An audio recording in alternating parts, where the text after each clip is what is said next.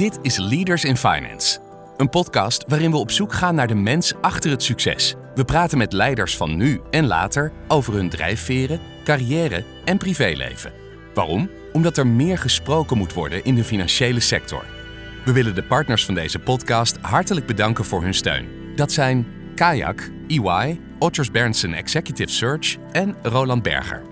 Onze gast deze aflevering zag CEO worden niet als doel op zich, maar heeft zich wevend door de wondere betaalwereld bewogen. In die zin is de betaalwereld ook groot genoeg om bijna net niet in te verdwalen. Maar ja, op zich heb ik ook wel gedacht van zou ik eens aan de klantkant willen staan. Maar ja, dan ga je de betalingen beheren bij zo'n klant en dan word je nog meer betaalnerd. Terwijl ik me altijd wel heb gezien als een generalist. Hoe heeft onze gast dankzij muziek beter leren presenteren? Dus in die zin neem je ook mee als je op een podium moet staan, dat je ook door moet spelen, ook al maak je een fout. En het lijkt haast een thema te worden bij Leaders in Finance. Ook deze gast haalt enorm veel energie uit hardlopen. En dan ook gewoon gefocust op echt op je hartslag en op de omgeving. Dat is echt fantastisch. Uh, letterlijk runners high. Als je op de top van een berg aan het lopen bent. Onze gast is de kerstverse CEO van de European Merchant Services, beter bekend als EMS, Joachim Gooivaarts.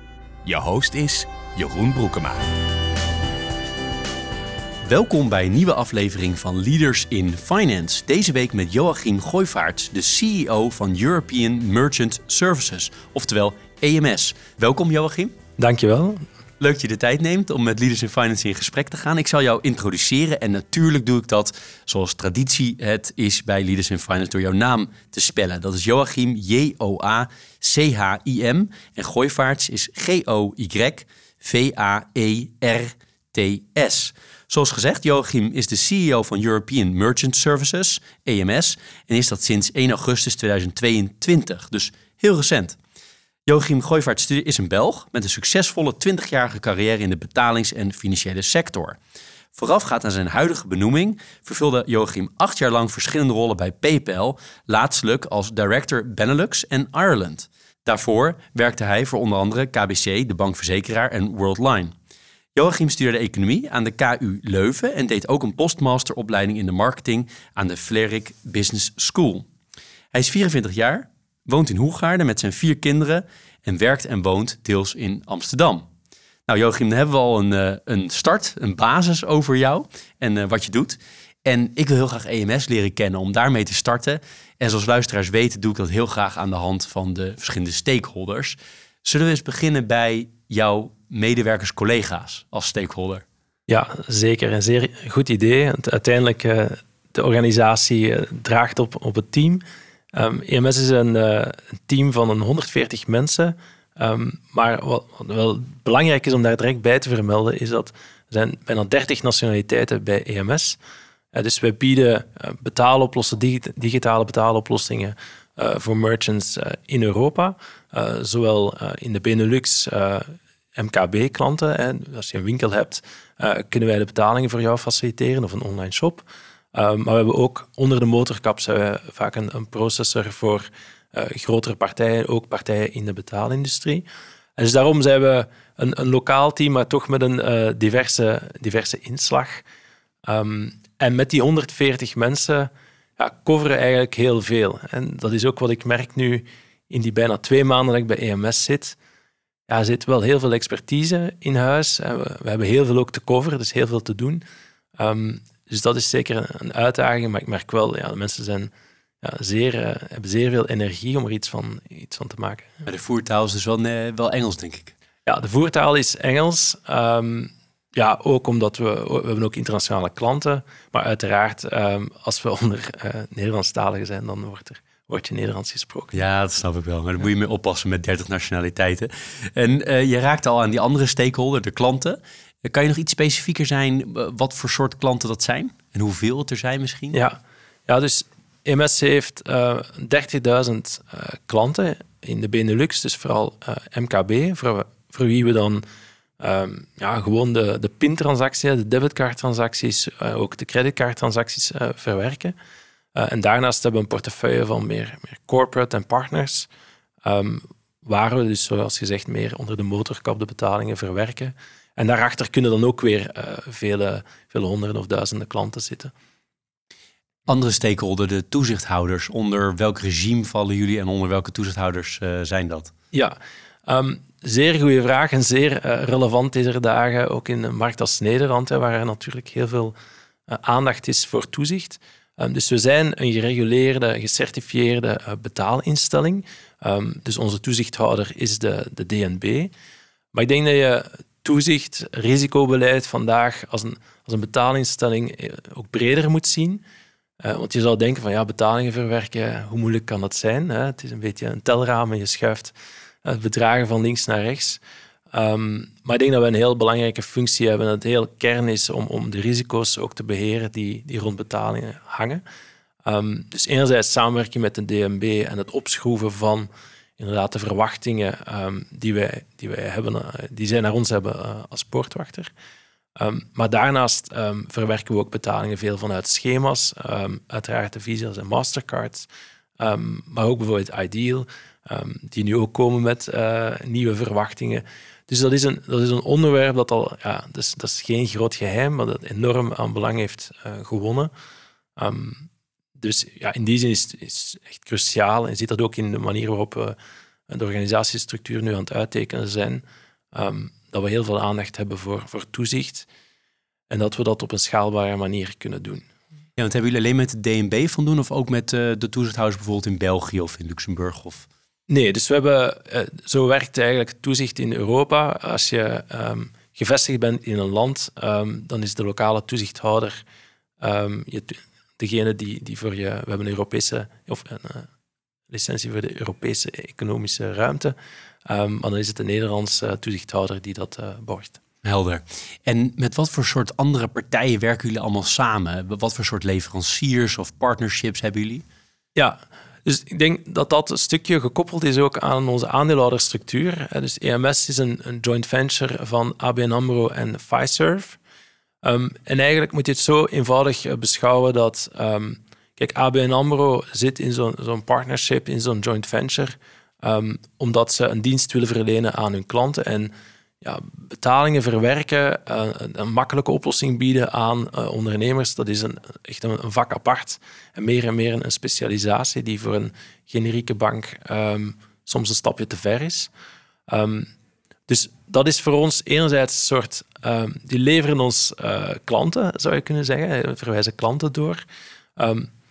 en natuurlijk hebben ze daar, daar heel veel aandacht voor eh, de kwaliteit, de reputatie, de zorg die we daarin uh, stoppen. Aan de andere kant heb je Fiserv. Fiserv is misschien niet altijd heel bekend, maar Fiserv is bij de allergrootste verwerkers van betaaltransacties in de wereld. En zij bieden heel veel technologie daaromheen. Niet enkel het pure verwerken van die betalingen. Um, ze doen dat voor banken en ze doen dat ook dus aan, aan de handelarenkant, aan de merchantkant. Ja, ik zeg handelaar als Belg, als Vlaming. Ik weet, in Nederland klinkt dat niet zo goed. Hè, dus ik ga me daar nog wel eens op betrappen. Maar, um, dus zit, uh, daar aan die technologiekant. En heeft zich ook gerealiseerd uh, in de voorbije jaren dat er heel veel innovatie natuurlijk gebeurt. Dus bijvoorbeeld, zij leveren ons um, een, een, technologie die heet Clover. Um, en, en, Clover is eigenlijk zogezegd de nieuwe realiteit van een, van een betaalautomaat. Want software eats the world en daar kunnen we het misschien wel eens over hebben. Um, maar zij leveren ons dat soort innovatieve oplossingen ook. Ze helpen ons ook in risicotoepassingen en, en dergelijke meer. Dus van daaruit hebben we eigenlijk uh, een heel goede aanvoer van, laten we zeggen, wereldklasse technologie. Um, en die kunnen we dan combineren met ja, de lokale slagkracht van de bank. En dat is eigenlijk het concept. En Fiserv heeft een aantal joint ventures op die manier um, opgezet in Europa, onder andere in Duitsland met Deutsche Bank, in Ierland met AIB uh, Bank. Dus om eigenlijk de, de combinatie van de distributiekracht en de technologie in de markt te gaan zetten. En, en dat is eigenlijk waar EMS nog, nog heel veel potentieel op heeft ook. Ja. Helder. Want even omdat die stakeholder-eigenaren helemaal duidelijk te hebben, zijn dat Fiserv en ABN AMRO de enige aandeelhouders? Of zijn er nog meer partijen die erin zitten? nee, het is echt een joint venture van die twee, van die twee aandeelhouders. En sinds wanneer weet je dat? Dus ABN AMRO is uh, ingestapt in 2015. Um, ehm, en voordien, um, EMS bestaat in soort verschillende gedaanten al meer dan 20 jaar. Um, maar initieel was het eigenlijk International Card Services, ehm, ICS, in, uh, ook in Nederland, die de, de visakaarten uitgaf. En die ook aandacht had dan van, ja, we hebben ook een acceptatienetwerk nodig. Dus ook de, um, de ondernemerskant moeten we gaan, gaan uh, inrichten. En, de, en van daaruit is eigenlijk EMS initieel gegroeid. Ah, helder, duidelijk.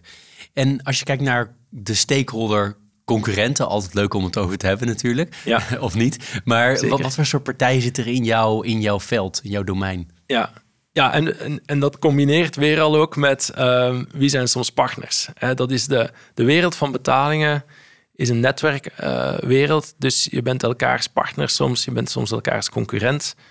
Um, en ik denk, ja, dat is ook iets trouwens waar, waar ik al heel veel uh, mee te maken heb gehad, ook uh, sinds ik in die wereld ben ingerold van hoe ga je daar uh, de lijnen trekken en hoe ga je de spelregels zuiver houden. Um, want uiteindelijk kom je elkaar uh, constant tegen en wil je dat op een, een goede en correcte professionele manier doen.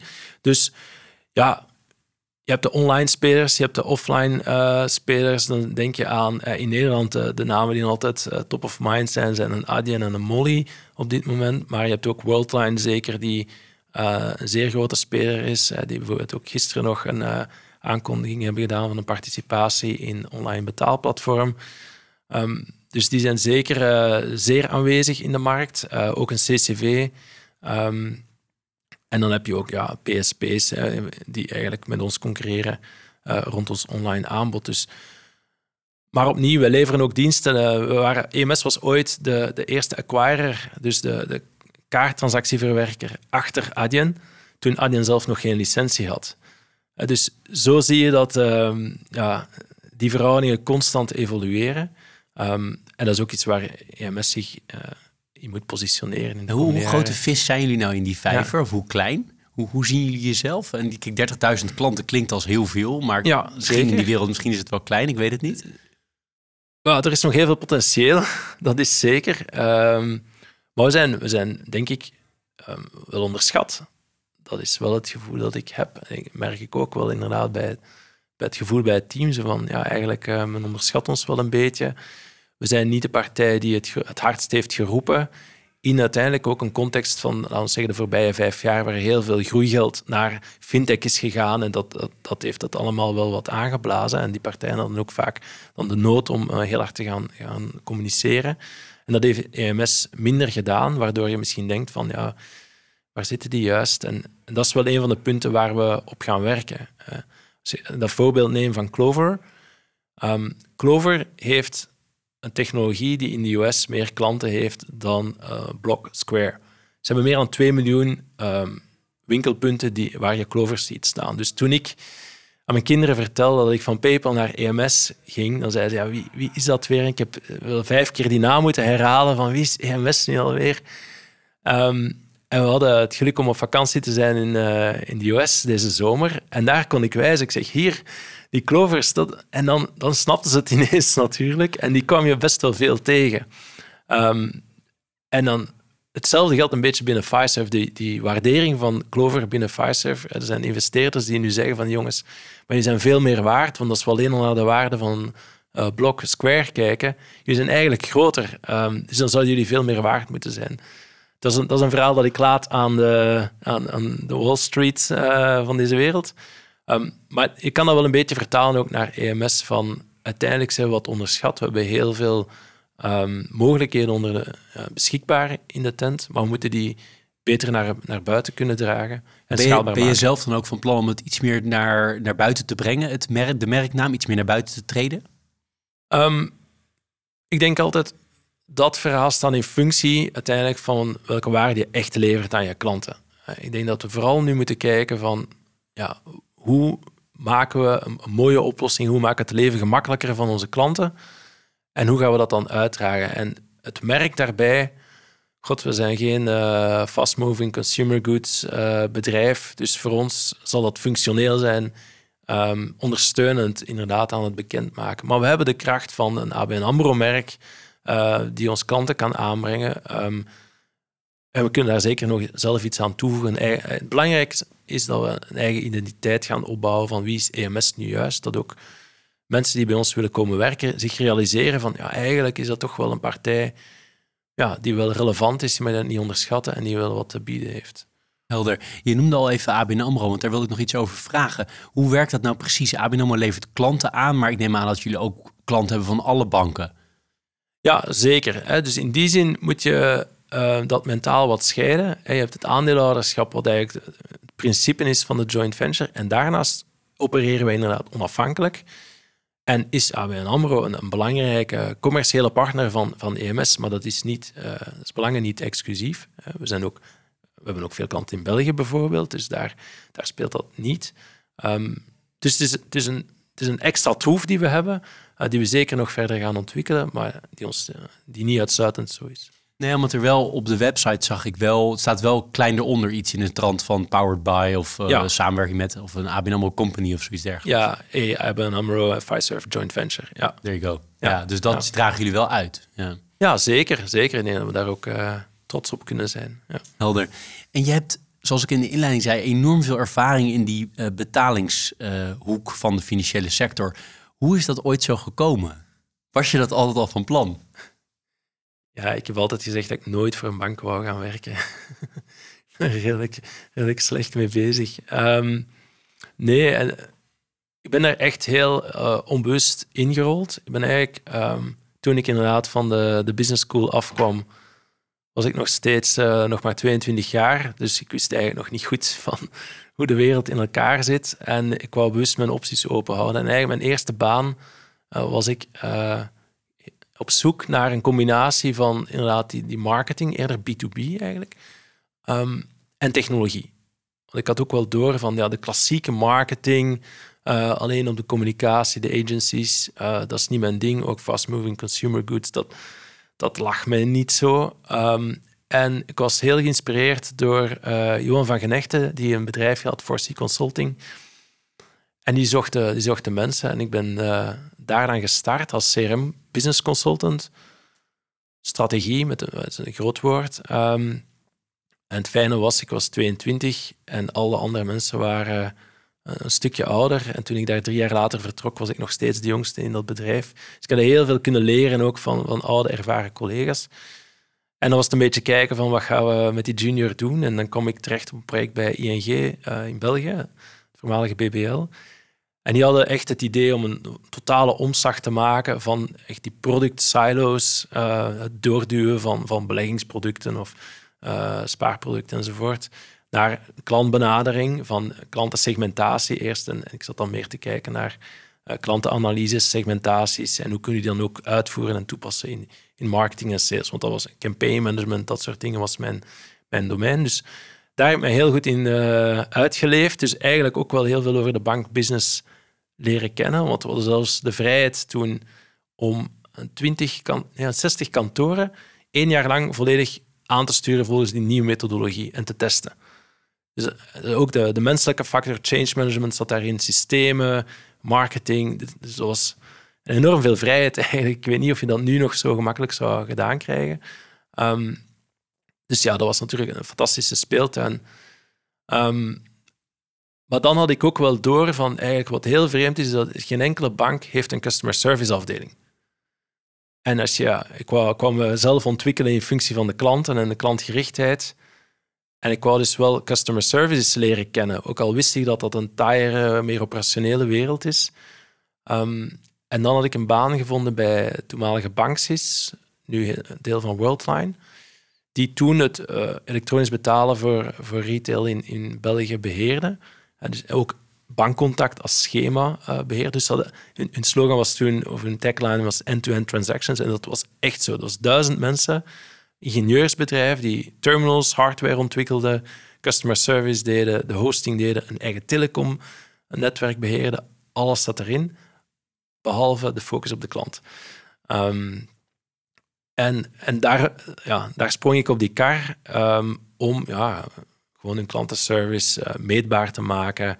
Ze moesten dat ook rapporteren extern aan de, aan de Raad van Mededinging, de autoriteiten in België. Er zat ook wel wat druk achter. En zo ben ik eigenlijk de betaalde wereld ingerold, zonder het echt te beseffen bijna. Um, en ik wist het verschil niet tussen wat we issuing noemen en acquiring noemen en dat soort buzzwords. Um, maar die heb ik dan gaandeweg wel, wel opgepikt. En je vond het blijkbaar wel heel interessant. Ja, ja, zeker. Omdat betalingen is een mix van... ehm een, enerzijds, het is in je dagelijks leven. Hè? Niemand staat erbij stil. En dat hoort zo te zijn. Je wil daar niet over nadenken. Ehm, dus het heeft een enorme klantenfocus al, al van bij de start. Ehm, en daarnaast, ja, het, is een, het heeft een financiële component natuurlijk, want het gaat over geld. Het gaat eigenlijk ook wel over risico's beheren, veel meer dan je zou uh, op het eerste zicht inschatten. En het heeft een technologische component. Want het moet hè, 24 op 7 werken, dus operationeel moet het uh, zeer strak staan. Um, en er moet innovatie in zijn. Dus alle innovaties uh, die ziet doorkomen van uh, met je telefoon, met de smartphones, uh, NFC, QR-codes, noem maar op. Maar ook onderliggend encryptie, um, dat soort toepassingen hebben vaak een enorme toepassing in, in payments. En dus die mix maakt, maakt het complex en dan vind ik het wel leuk om die complexiteit ja, aan te vallen en, en te, te, vereenvoudigen. Want inderdaad, het eindproduct, de eindervaring, zeker ook voor ondernemers, moet, moet eenvoudig zijn. Ik kan zeggen voor consument, dat evident, maar ook ondernemers, ja, vaak het laatste waar ze aan denken als een zaak open is, ah ja, we moeten ook nog het geld binnenkrijgen. Dit is Leaders in Finance met Jeroen Broekema op een bepaald moment dan kom je dus toevallig in die betalingswereld terecht. Ja. Dan denk je, oh, dat is interessant. Uh, je, je bent er blijkbaar goed in, want anders kom je niet van de ene in de volgende functie. Heb je ook wel eens gedacht van, ja, ik zit nu op dit pad en ik word helemaal pad dependent, zeg maar. Ik zit helemaal op die betaling en ik wil eigenlijk een hele andere hoek in. Zijn die momenten er geweest? Ja, zeker. Zeker. Ik denk dat je die vraag bijna continu moet stellen. Um, ik denk, wat ik heb kunnen doen doorheen die, uh, die bewegingen, is vooral uh, andere invalshoeken, andere functies kunnen gaan, gaan oppakken. Uh, bij, Banks is gestart customer service, vrij operationeel. Eh, performance management moest ik daar doen. Dan een indirect sales structuur opgebouwd. Dus dat was weer een soort mini-business unitje. En commercieel gaan handelen. Nadien had ik echt de commerciële organisatie, zeg maar een salesfabriekje. Um, dus en dan bij KBC was het productbeleid. Um, ook weer andere producten, andere, andere contexten, dynamiek van een bank. Dus zo eigenlijk wel altijd kunnen um, het één voor mezelf boeiend houden, maar ook heel veel kunnen leren vanuit een andere functie. Um, en er zaten altijd schakeltjes tussen. ja, dat is, en, dan zeker PayPal, een Amerikaanse cultuur, heel snel uh, groei. dat geeft ook weer een heel andere, heel andere vibe. Ja. En waarom denk je dat je steeds die stappen, ik noem maar even omhoog, tussen aanhalingstekens, hiërarchisch gezien, maar waarom je steeds die stappen maakte? Het was eigenlijk niet zozeer hiërarchisch, denk ik. Ik denk dat ik vaak uh, lateraal uh, heb bewogen. Oké, okay, maar je bent nu CEO, dus maar, er zit wel een bepaalde... Ja, ja, er zit zeker een trend in. En nu CEO, daar komt eigenlijk heel veel samen van wat ik uh, heb opgebouwd. En dus ik heb het ook zo altijd aangevlogen van, ik moet niet binnen x tijd daar staan of dat soort dingen. Ik heb vooral zo, ja, beginnen weven eigenlijk de hele tijd van oké, een ander soort functie of een ander soort organisatie. Dus in die zin is de betaalwereld ook groot genoeg om uh, bijna net niet in te verdwalen. Maar ja, op zich heb ik ook wel gedacht van zou ik eens niet aan de, ja, aan de klantkant willen staan. Maar ja, dan, dan is bijvoorbeeld je insteek meer van dan, word je, dan ga je de betalingen beheren bij zo'n klant. En dan word je nog meer bijna een betaalnerd, zou ik zeggen. Terwijl ik me altijd wel heb gezien als een generalist. Uh, maar toevallig wel, wel altijd in deze sector gebleven. Ja. ja. En dan toch wil ik het heel graag even met je hebben over die uitspraak eerder in dit gesprek. En ik weet niet of ik het letterlijk goed opgeschreven heb, maar het kwam erop neer. Ik was van plan om nooit bij een bank te gaan werken. Wanneer dacht je dat ongeveer? Welke leeftijd was dat? Ja, ik, constant blijven denken. Oh, nog steeds? Uh, ja, ja, nee, maar ook zeker op het moment dat ik bij Worldline voelde van... Ja, het is goed dat ik eens andere lucht ga, ga opzoeken toen zei ik dat zeker kende de Belgische banken ook wel goed. Dus dat was op zich wel een uh, soort evidente uh, vijver. Maar wat me toen wel aansprak, specifiek bij KBC, dus ik, heb altijd eigenlijk ook naar de karakteristieken van een bedrijf gekeken, is dat zij toen echt de omslag naar de klantgerichte wilden maken. Dat is echt wel een rode draad. Uh, na de crisis was het voor hen echt een trauma. En hebben ze toen heel bewust beslist van we gaan daar geld in steken, we gaan de lokale business units autonomie geven en we gaan terug het contact met de klant versterken. En betalingen is daar heel belangrijk voor, want dat is natuurlijk ja, wat je constant doet. En ik denk dat ze vandaag ook echt een voorloper zijn in digitalisering. Met heel mooie, bijna een super app die ze hebben ontwikkeld. Um, dus dat was voor mij eigenlijk de trigger. en, en ze voeren uit. KWC heeft een heel sterke executiecultuur. Ehm, dus dat was voor mij dan de reden van wij van spreken over in mijn hart te strijken en zeggen, ik ga dat toch doen. Ja, ja. Grappig hoe je, dat, hoe je dat verwoordt. Je bent ooit economie gaan studeren. Hoe kwam je, daar, uh, hoe kwam je daarbij? Ja, ja. Um, opnieuw, ik kwam mijn opties open houden. Ik was 17 jaar toen ik naar de universiteit trok. En um, ja, mijn ouders, alle twee in het onderwijs. Um, en mijn vader die zei al, al grappig, mijn vader is uh, Germanist. Uh, dus uh, ja, leraar Duits, Engels, Nederlands in de middelbare school geweest. Ja, en die zei al grappend van als je in het onderwijs gaat, onterf ik je. Um, dat was wel een duidelijke uitspraak. Dat was, ja, dat was een duidelijke uitspraak. Dat is ook de vorm van humor die hij hanteert. Um, want ik twijfelde eigenlijk tot redelijk laat tussen ook Germaanse taal, cultuurdeel, um, en ja, toch maar, zeg maar de connectie met de wereld, ook met de politiek, um, ook het kwantitatieve. en dan leek mij ja, toegepaste economie, zoals dat in België heet, leek mij een heel mooie optie. Dus ja, ook nooit, nooit economie gedaan in middelbare school. Gewoon het idee van ik wil daar iets nieuws gaan leren. En de mix van het kwantitatieve en toch, het is een, economie is een menswetenschap, um, vond, ik wel, vond ik wel boeiend. En dat hield mijn opties open. Helder, helder. En je ging uh, in Leuven studeren, want waar woonde je? Want je was 17, hè? Ja. Dus was je uit je klas overgeslagen of was het een normale leeftijd om te starten? Nee, ja, ik was uh, vroeg overgeslagen, al in de lagere school. Um, nee, ik heb eigenlijk mijn... Zoals, ik heb heel veel scholen gedaan. Um, zelfs kleuterschool, verschillende kleuterscholen, lagere school verschillend, middelbaar verschillend. Um, en dan heb ik de kandidatuur, de bachelor, zoals dat nu heet, in Brussel gedaan. Dat bestaat nu meer, Katholieke Universiteit Brussel. Dat was een soort onderafdeling van Leuven. Het grote Leuven, terwijl dat was iets kleiners en iets gezelliger, zal ik zeggen. Um, en ik ben opgegroeid dicht bij Brussel. Uh, eerst en dan Overijse. Dus de, de, de, groene rand rond Brussel, zoals ze dat zeggen. Ja, en dan kon ik eerst even pendelen. Heb ik nadien ook uh, op kot, hè, op kamers gezeten in, in Brussel. En dan ben ik naar Leuven gegaan. En heb ik zelfs tijdens mijn licentie, tijdens mijn master, ook een uh, trimester of semester in Louvain-la-Neuve gedaan. Um, en dan de Vlerik uh, school, die zaten in Gent toen. Dus ik heb België rondgereisd. Um, en dat is eigenlijk het heel, heel aparte. Um, omdat er zo heel verschillende culturen eigenlijk op zo'n zakdoek bijeen zitten. En dat heb ik wel van, van jongens af ja, meegekregen. Een mooi verwoord, maar waarom meerdere basisscholen ook, zei je? nee, één basisschool. dat was dan ook het college waar mijn vader uh, les gaf.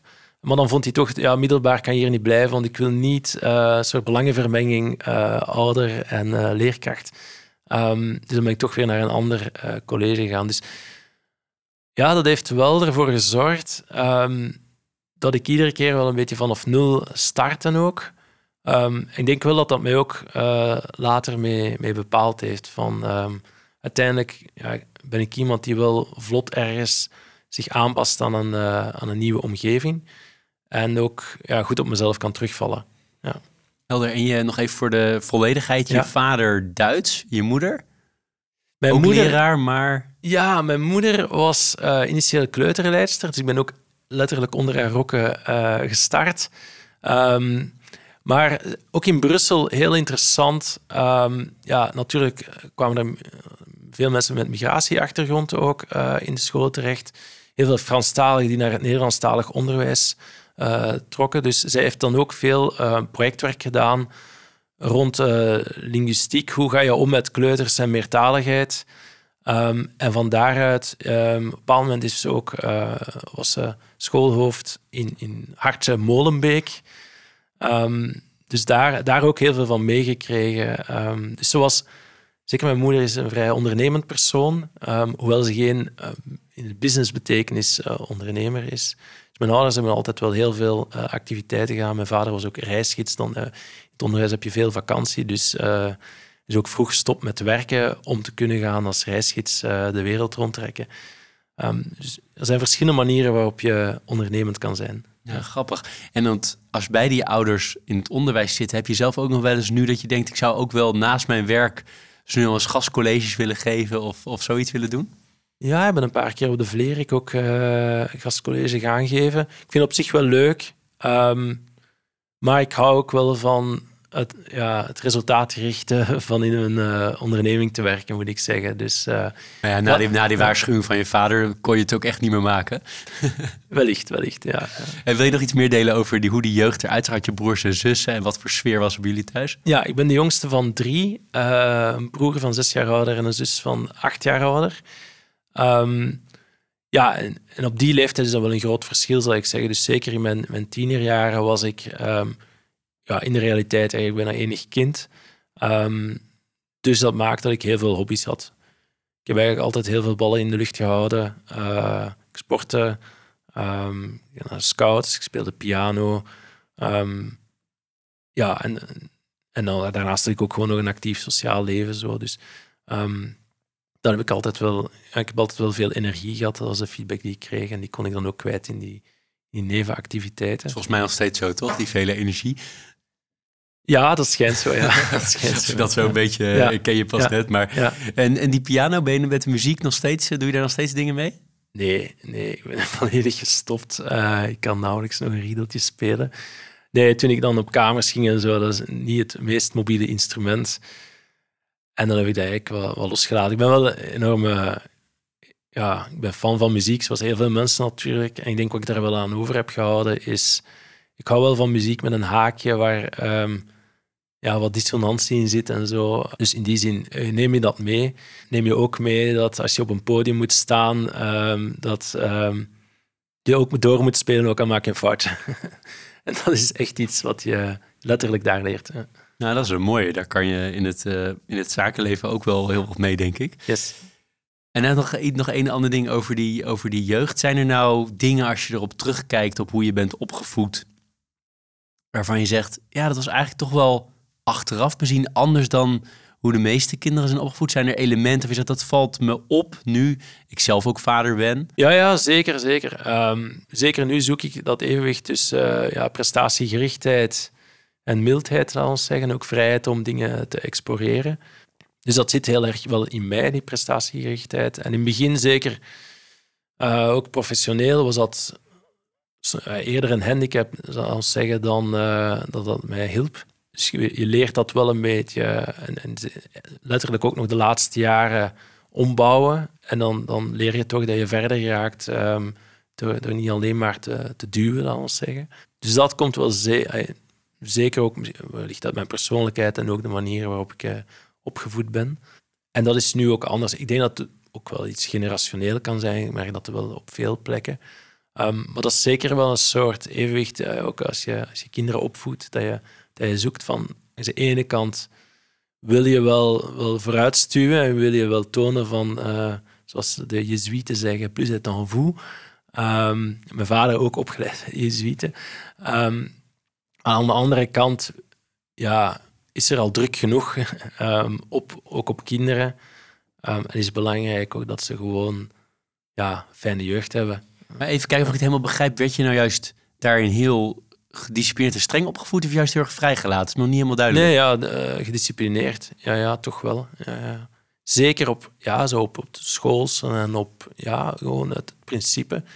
Um, ja, dat was zeker wel, zeker wel aanwezig. En heb je niet heel erg tegen afgezet later? Of ben je helemaal tijdens je studententijd bijvoorbeeld een hele andere richting ingegaan op dat gebied? Nee, misschien te weinig. Ook achteraf bezien, ja.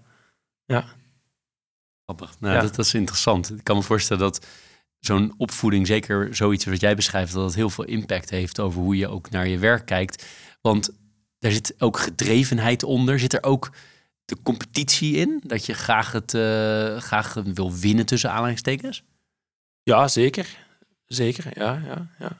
ja ik denk dat dat, dat het ook wel goed is. Hè. Gedrevenheid is denk ik een goede term, is iets positief.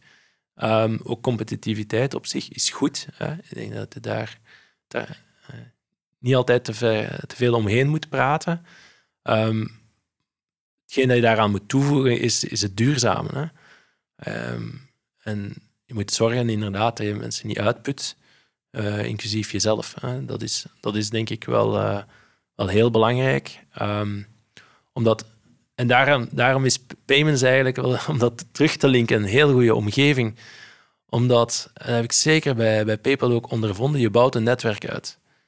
En dus het, het gaat erom om heel veel schakeltjes klaar te zetten. En op een bepaald moment gaat die bal rollen en versnelt, versnelt die enorm door dat netwerkeffect.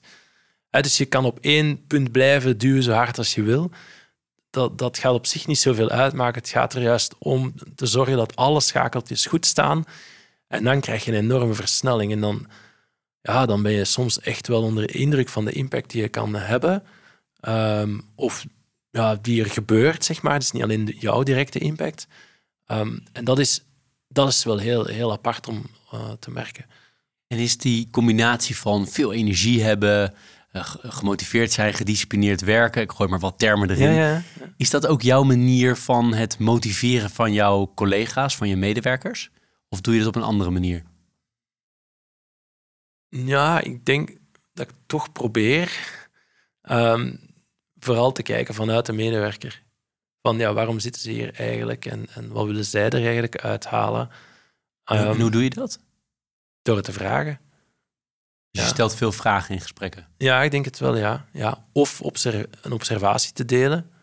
ehm, om van daaruit het gesprek te, te starten. Dus denk, maar je zou het eerder moeten vragen aan mensen die, die Fair enough, fair aangestuurd. Maar, maar ik denk dat mensen enerzijds ehm, inderdaad mij omschrijven, ze zeker omschrijven als competitief. Maar ook wel als iemand die, die aan uw zijde staat om hen te helpen om eh, dingen te realiseren. Ehm, en daar, dan, daar kan ik dan ook mijn gedrevenheid ook mee in kwijt. Ehm, ja. Ja. We hadden in het voorgesprek uh, buiten deze podcast om, hadden we het over ja. Dat jij iets zei over van, nou ja, die vraag over ben waar ben je trots op? Dat, ik weet niet of we dat nou moeten bespreken, maar ja, dat is natuurlijk juist voor mij een reden om hem wel te vragen, want ik vind het toch wel interessant. Je, je komt scheiden over op mij, maar zijn er nou dingen in jouw loopbaan waarvan je zegt, nou, die springen er voor mij toch wel uit, wat, wat, wat ik daar heb, uh, heb kunnen doen? Um, ja, ik denk dus sowieso het geheel van het traject. Um, dat ik blijkbaar op een ja, deels geluk, maar deels ook goed, uh, goede feeling in gaten ben gesprongen. Waar vaak mensen niet echt stonden te springen om um, dat op te pakken. Maar die dan wel echt een groeiversnelling hebben gegeven, waar ik heel veel heb kunnen uit leren. Bijvoorbeeld binnen, binnen PayPal, waar we binnen dat Benelux-team heel ja, met weinig mensen. Dus we moesten echt kiezen waarop we ons gingen richten. Echt te leren dat, dat focus wil zeggen ook dat je veel dingen echt niet doet en echt gewoon durft laten, volledig laten liggen. En ja, en dan op een bepaald moment beheerde ik de relatie met uh, Adyen, een grote, niet onbelangrijke Nederlandse partner. En dat heeft heel veel discussies en uh, gesprekken ook tot, tot, ja, tot uh, zeg maar hoog binnen, binnen PayPal uh, losge, losgewerkt. En dan realiseerden we ons van we zijn eigenlijk niet, niet scherp genoeg in onze partnerstrategie. En dan kon ik daar ineens aan meewerken en niet alleen uh, op, op Nederlands of Benelux of Europese schaal, maar ook wereldwijd. Dus dan zie je dat je ineens zo'n zo'n groeiversnelling hebt. En dat is super boeiend. Dat is, uh, vraagt heel veel energie, maar dan, dan werk je ook samen met mensen die enorm goede kijk hebben op de wereld. En niet enkel op, op het betalen deel. Ja, en dat is... Nou, dan ben ik wel heel trots om op dat moment daar, daar te kunnen aan bijdragen. Um, en eigenlijk aan boord blijven van zo'n zo'n traject. En daar ook de, ja, de vruchten van kunnen zien. Um, ja, en daarnaast bijvoorbeeld... Um, de laatste twee jaar in corona de tent dicht en toch de mensen aan boord houden en eigenlijk een, een nieuwe kant kantoorcultuur creëren, ja, dat was, dat was heel zwaar, um, maar ook geeft heel veel voldoening als je ziet dat je het zo het stokje kan doorgeven. Um, dus dat, ja, daar ben ik zeker wel ja, trots mooi, op. Ja, mooi, mooi verwoord. Mooie trotse, uh, trotse dingen in die loopbaan. Er zitten heel veel zijpaadjes in van dingen die je zegt die ik zou willen bewandelen. Ik kies er even twee. Ja. Um, eentje is, je zegt, en dat vind ik heel mooi, ik sprong steeds in gaten waar anderen misschien niet zo snel zouden springen. Hoe verklaar je dat? Dat jij dan Ja. degene was die dat deed? Ja, ik denk dat dat inderdaad wel een beetje ook um, vanuit mijn, als je ook kijkt naar mijn jeugd, zo'n beetje dat. Uh, ik was dan jonger op school en dat uh, altijd opboksen tegen groter en sterker. En dat competitieve, dat dat, dat, dat daar wel ergens aan gelinkt is. Ehm, maar ook, ja, ik vind het gewoon vaak boeiend om redelijk vanuit een wit blad iets te proberen te gaan creëren. Ehm, maar wel een wit blad waar al heel veel context achter zit, natuurlijk. Ik ben, ik ben zelf geen uh, ondernemer, en want dat is echt een wit blad. Dat is, nog een andere gradatie. Um, daar ben ik misschien net niet moedig genoeg voor of zo. Um, maar dat vind ik wel altijd heel boeiend. Um, en dat zie ik nu ook bij, bij EMS eigenlijk. Er is heel veel onontgonnen potentieel. Onbekend. Hè? Je in het begin van het gesprek ook vragen, wat doen jullie precies?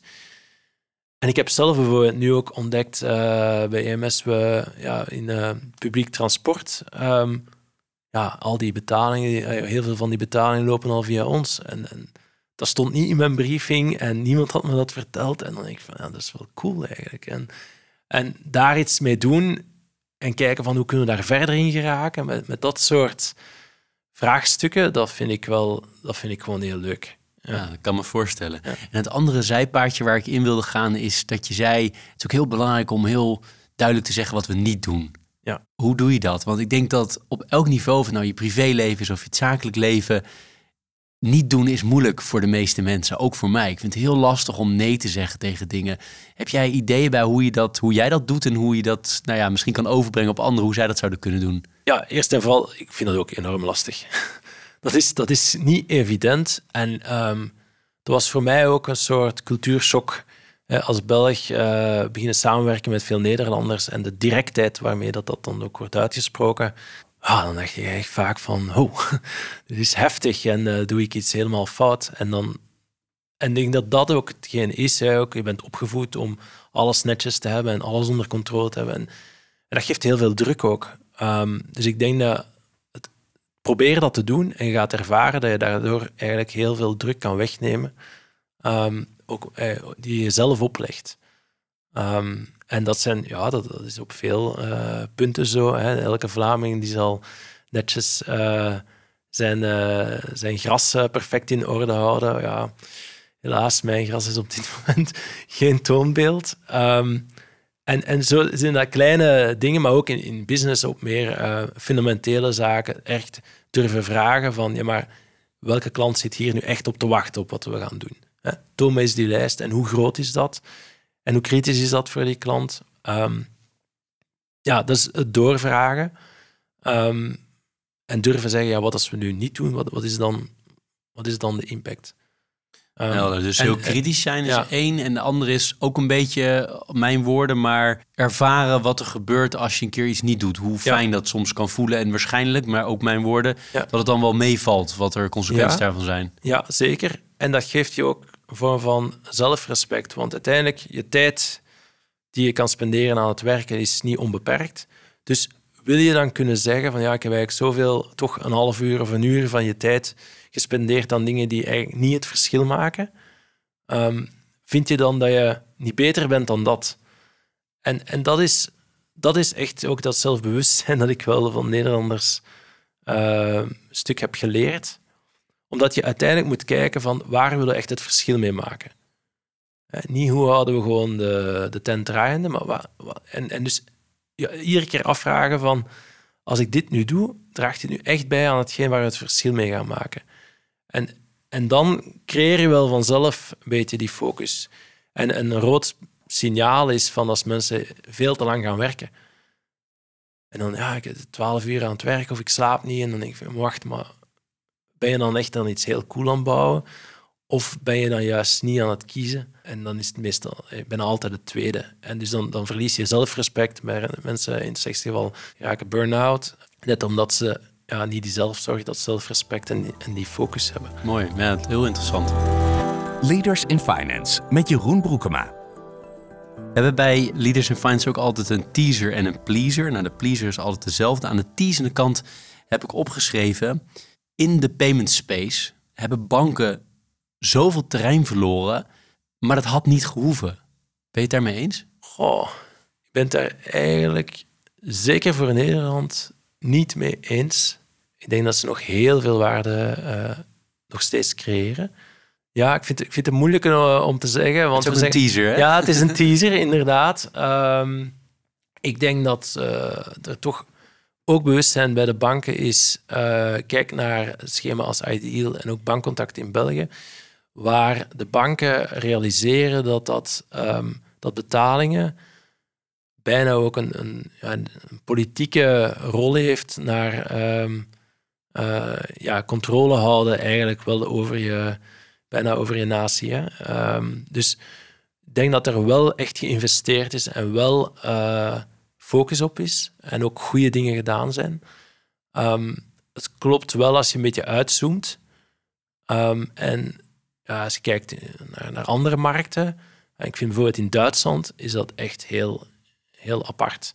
De versplintering van de spaarkassen um, heeft niet geholpen. En dat had absoluut niet gehoeven, inderdaad. En dan hadden, we, dan hadden de banken van het Europees perspectief zeker veel verder kunnen staan. Ja. Ja, want ik kan me toch voorstellen, stel ik zou de afgelopen 15 jaar CEO zijn geweest van een eh, KBC of een ING of een ABN AMRO of wat dan ook. En ik zie dat de marktkapitalisatie van een Argent groter is dan de twee grootste banken in Nederland of zoiets. Ik weet niet wat het op dit moment is.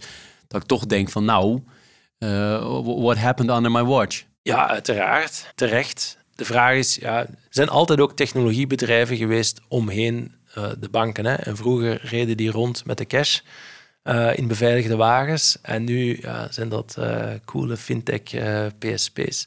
Dus ja, dat is zeker wel, um, zeker wel gemiste kans. Ik denk dat elke bank dat wel ergens tandenknarsend zal, zal toegeven. Um, maar uiteindelijk die uiteindelijk kerncontrole over het betaalverkeer is toch nog steeds zeer sterk, eh, zeker in Europa, in, in handen van de banken. Helder, dank voor je mooie genuanceerde toelichting. Aan de pleasende kant, A, de vraag lees je graag? En, en B, zijn er bepaalde boeken die jou erg hebben aangesproken of die je vaak aan mensen geeft of waar je nog vaak aan denkt? Ja, um, ja ik lees graag. Hè. Ook uh, als je vader... Uh, uh, een boekenwurm is, dan, uh, dan krijg je dat mee. En uh, in mijn jeugd kreeg ik wel regelmatig eens een boek toegestopt van lees dat is. De, de, grote Duitse literatuur dan neem ik aan, gezien ja, zijn achtergrond. Genau, ja. Graas, Herman Hesse. Ja, genau, ja. Um, ja, en bijvoorbeeld De Val van de Buddenbrooks van Thomas Mann. ik heb niet in het Duits gelezen, maar um, in het Nederlands wel. Um, dat is zeker wel bijgebleven omdat je gewoon het, gestage verval en het, uh, het keeping up appearances uh, van uh, die bourgeoisie daarin kan doorlezen. En ja, als ik er nu ook aan terugdenk, de, ja, weer al de, de, het evenwicht tussen van in welke mate stuur je bijvoorbeeld je kinderen of laat je het los. Um, is, is wel een vraag die je, die daarbij kan stellen. Hè? Want het heet het verval van de Buddenbrooks, maar dat is echt gezien vanuit hun, hun rol. Het boek gaat over uh, een handelsgeslacht in uh, Duitse Hansestad en die steeds maar minder business doen, basically, maar toch proberen de schijn op te houden. Um, omdat eigenlijk generatie na generatie het niet meer in hun genen zit om echt handel te voeren. Um, en dus de vraag is, is dat verval of is dat juist verandering? En, en moeten we dan niet eerder zeggen, van, er, is, er is iets nieuws gecreëerd. En in welke mate kan je verwachten hè, dat dat ook generatie na generatie zich voortzet? En moet je projecteren vanuit je eigen... Um, ik heb het antwoord niet, maar het is op zijn minst wel goed om eens de vraag te stellen. Ja, het is een prachtig boek. Ik, vind, ik ben zelf ook groot fan. En uh, ik, ik heb wel eens gelezen dat uh, onze premier in Nederland, Mark Rutte, dat ook zijn favoriete boek is. Ja, het Kijk, ja. is schitterend. Ik vond het wel aangrijpend ook. Ja. Het gaat wel onder je huid zitten. Ja, ja, het is traag ook. Uh, dus uh, ja. Dat traag en tragisch, ja. Ja, ja, precies. Had je um, nog andere boeken die je wilde noemen? Of, uh, ja, zeker. Um, ik denk waar iedereen, ik merk toch mensen om me heen wel eens mee worstelen is ja, te lezen van lang, lang lezen. Um, het is wel goed eigenlijk om vertragend te zijn. En, en dus ik probeer wel nog te lezen. maar een, een, een kort boekje dan, Um, en zo heb ik eigenlijk Murakami leren kennen, want mensen gaan schande dat ik er nog niks van gelezen dan. Hè. Er is zoveel dat je moet doen. Um, was uh, What I Talk About When I Talk About Running. Um, en uh, ja, is heel mooi waarin hij omschrijft, uh, eigenlijk zijn persoonlijk pad omschrijft. Ehm, en zijn, zijn worstelingen ook met ja, duursporten. Het gaat niet alleen over lopen, maar ook over uh, triathlon gedaan. Um, dat vond ik wel een plezierig boekje. Dus als je eens in het hoofd wil kruipen van iemand, uh, ja, enerzijds toch de Oosterse persoonlijkheid en de, de duursporter, als je die mensen niet begrijpt, wat ik volledig kan, kan inkomen, dan is het wel een goed, snel kort boekje om eens door te nemen. Nou, ik vind het leuk. Ben, ik vind het erg leuk dat ik beide boeken ken. Ook dat boek vind ik ontzettend, dat boekje vind ik ontzettend leuk. Maar het roept natuurlijk wel onvermijdelijk de vraag op van wat heb jij zelf dan met hardlopen? Ja, ik, ik ben gaan hardlopen als tiener. nadat bleek dat ik slim genoeg werd om te realiseren dat ik echt geen voetbaltalent had. Um, maar eigenlijk wel één, wel vooruit geraakte in het hardlopen, um, wat vooral heel, heel prettig vond. Um, en, en waar ik woonde was heel veel natuur en, en een heel fijn groepje. De, de sfeer in een atletiekvereniging en nu ook, nu loop ik bij een, uh, duursportgroep, uh, die Extra Mile, is zeer zeer apart, zeer kameraadschappelijk. Want je loopt tegen jezelf en je loopt met elkaar eigenlijk. Dus dat vond ik daar echt wel heel, heel plezierig aan. Um, dan wel wat gestopt, um, omdat ja, mijn talent niet groot genoeg was uh, om daar prioriteit aan te geven tegenover studies en werk en dan uh, gezin. maar het echt terug opgepakt. En uh, ja, het, het, klinkt als een cliché, maar het helpt wel om mijn leven een beetje in balans te, te houden. Het ding aan hardlopen is dat je geen instant resultaat ziet. Het vertraagt je leven letterlijk. Het is wat ze zeggen van uh, if you want to go fast, go alone. If you want to go far, go together. Ik denk dat dat de quote is. En dat is ook zo. En here together is ook samen met je lichaam. dus je moet letterlijk vertragen. Je moet leren traag lopen. Indien je ver wil geraken, je moet leren echt letterlijk naar je lichaam luisteren. Um, in de brede zin van hoe gestrest voel ik mij, hoe gezond voel ik me. Um, en dan heel rustig en gedurig, dag na dag, daarmee bezig zijn. Ook je slaap, ook je voeding. Is toch ook weer de discipline? Ja, die discipline, um, maar niet op een manier die je per se druk oplegt. het geeft juist een stuk structuur en rust. En kan je tijdens het lopen je gedachten over werk aan de kant zetten of blijft het toch nog een beetje doorspelen ook? Ja, dus ik loop ook nooit met muziek of podcasts of iets. Ik loop, dus mijn deconnectiemoment. Ja, dan komen er wel eens gedachten binnen. Zoals er ook gedachten kunnen binnenkomen als je de afwas doet. Maar ja, ik ben dan ook gewoon gefocust op mijn... Zeker nu um, ben ik nu terug aan, uh, naar een doel aan het werken. Ja, echt op je hartslag en op de omgeving. Um, gewoon puur op de omgeving. En ja, dat is gewoon heel, heel fijn en heel prettig. En loop je dan lange afstanden? Ja, ja, ik ben, ben ook niet explosief, nooit geweest, dus uh, ik heb geen andere keuze. Maar, maar ik doe het ook gewoon heel, heel graag. Uh, maar verklaar u nader, wat is, wat ja. is lang? Uh, zijn dat marathons, ultramarathons, triathlons? Ja, of? ik ben iets serieuzer met hardlopen begonnen met het idee van trails te lopen, omdat ik juist geen tijd wilde najagen. Dus dan heb ik wel wat gedaan, ook zo'n zo een lange trail in de Alpen. Dat is echt fantastisch, uh, letterlijk runners high. Um, als je op de top van een berg aan het lopen bent. Ik vond ook vroeger altijd uh, het veldlopen het prettigste, omdat het was puur ja, de strijd en ook in de modder en ja, gewoon helemaal leeglopen. Nu ook een beetje, toch door lichamelijke gebreken die, die stilaan uh, opgetreden zijn, ben ik toch naar een marathon overgestapt. Um, dus ik heb er nu twee gelopen en nu ga ik een derde lopen binnen vier weken. Ga ik in Frankfurt lopen, dat is een vlakke marathon. En ja, dan zit er wel wat tijd en, en zogezegd druk op. Hè, want je wilt toch ergens toch die, dat persoonlijk record breken. Maar uiteindelijk komt erop neer dat je ook weer al, ik loop die, die puur op hartslag. En ik kijk dan hoe snel ben ik aan het lopen en niet omgekeerd. Um, en dat is, ja, dan moet ik aanvaarden uh, hoe snel het zal gaan. Maar ja, ik ben wel, het gaat wel goed op dit moment. Leuk, leuk om te horen.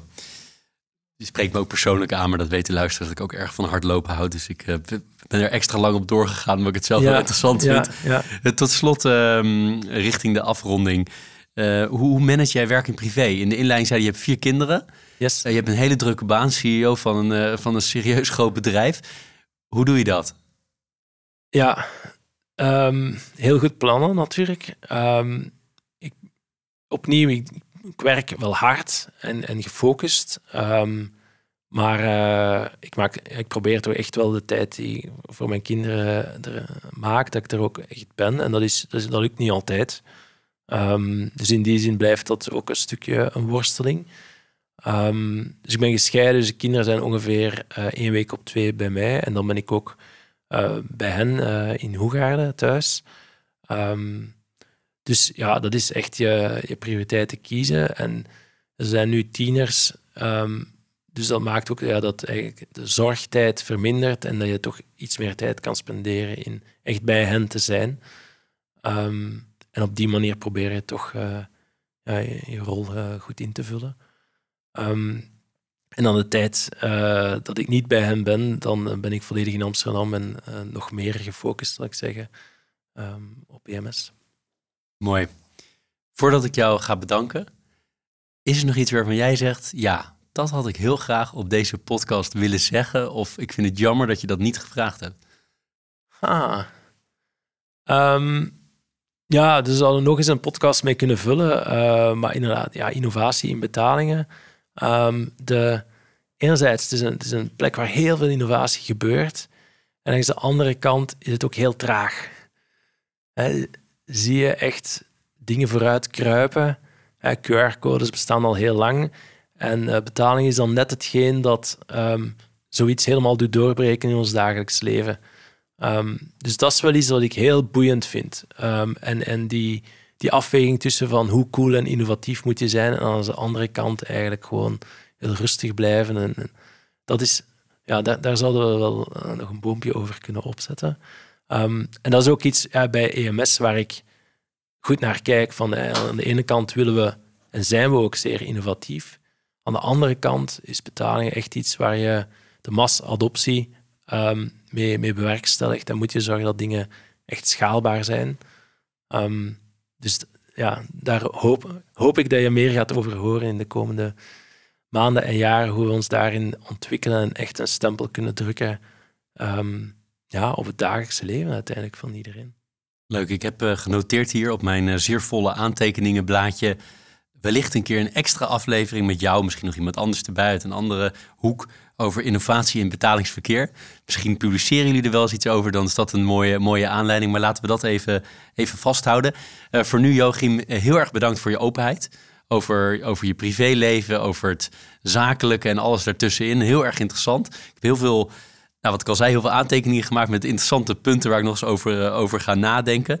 Uh, zeker ook die balans hè, tussen de, in de opvoeding die een paar keer terugkwam. In de gaten springen vond ik heel interessant. En, en, dat kritisch zijn, dat gedisciplineerde, nee zeggen. Nou, allerlei dingen die ik hier zo van mijn blaadje lees. Maar voor nu, dank. Met dank aan uh, Bocca Koffie. Ik wijs er nu naar. Een B Corp gecertificeerd bedrijf. Krijg je zo nog een, een koffie cadeautje. En nog een klein ander cadeautje. Dankjewel. veel dank. Graag gedaan. Dankjewel. Dit was Leaders in Finance. We hopen dat je deze aflevering met veel plezier hebt beluisterd. We stellen je feedback erg op prijs. Wat houdt je bezig en over wie wil je meer horen? Laat het weten via een Apple of Google review. Dat kan ook via de sociale mediakanalen of direct via een e-mail. We kunnen het enorm waarderen als je dat doet. Tot slot danken we onze partners voor hun steun. Dat zijn Kayak, EY, Otters Berndsen Executive Search en Roland Berger. Bedankt voor het luisteren.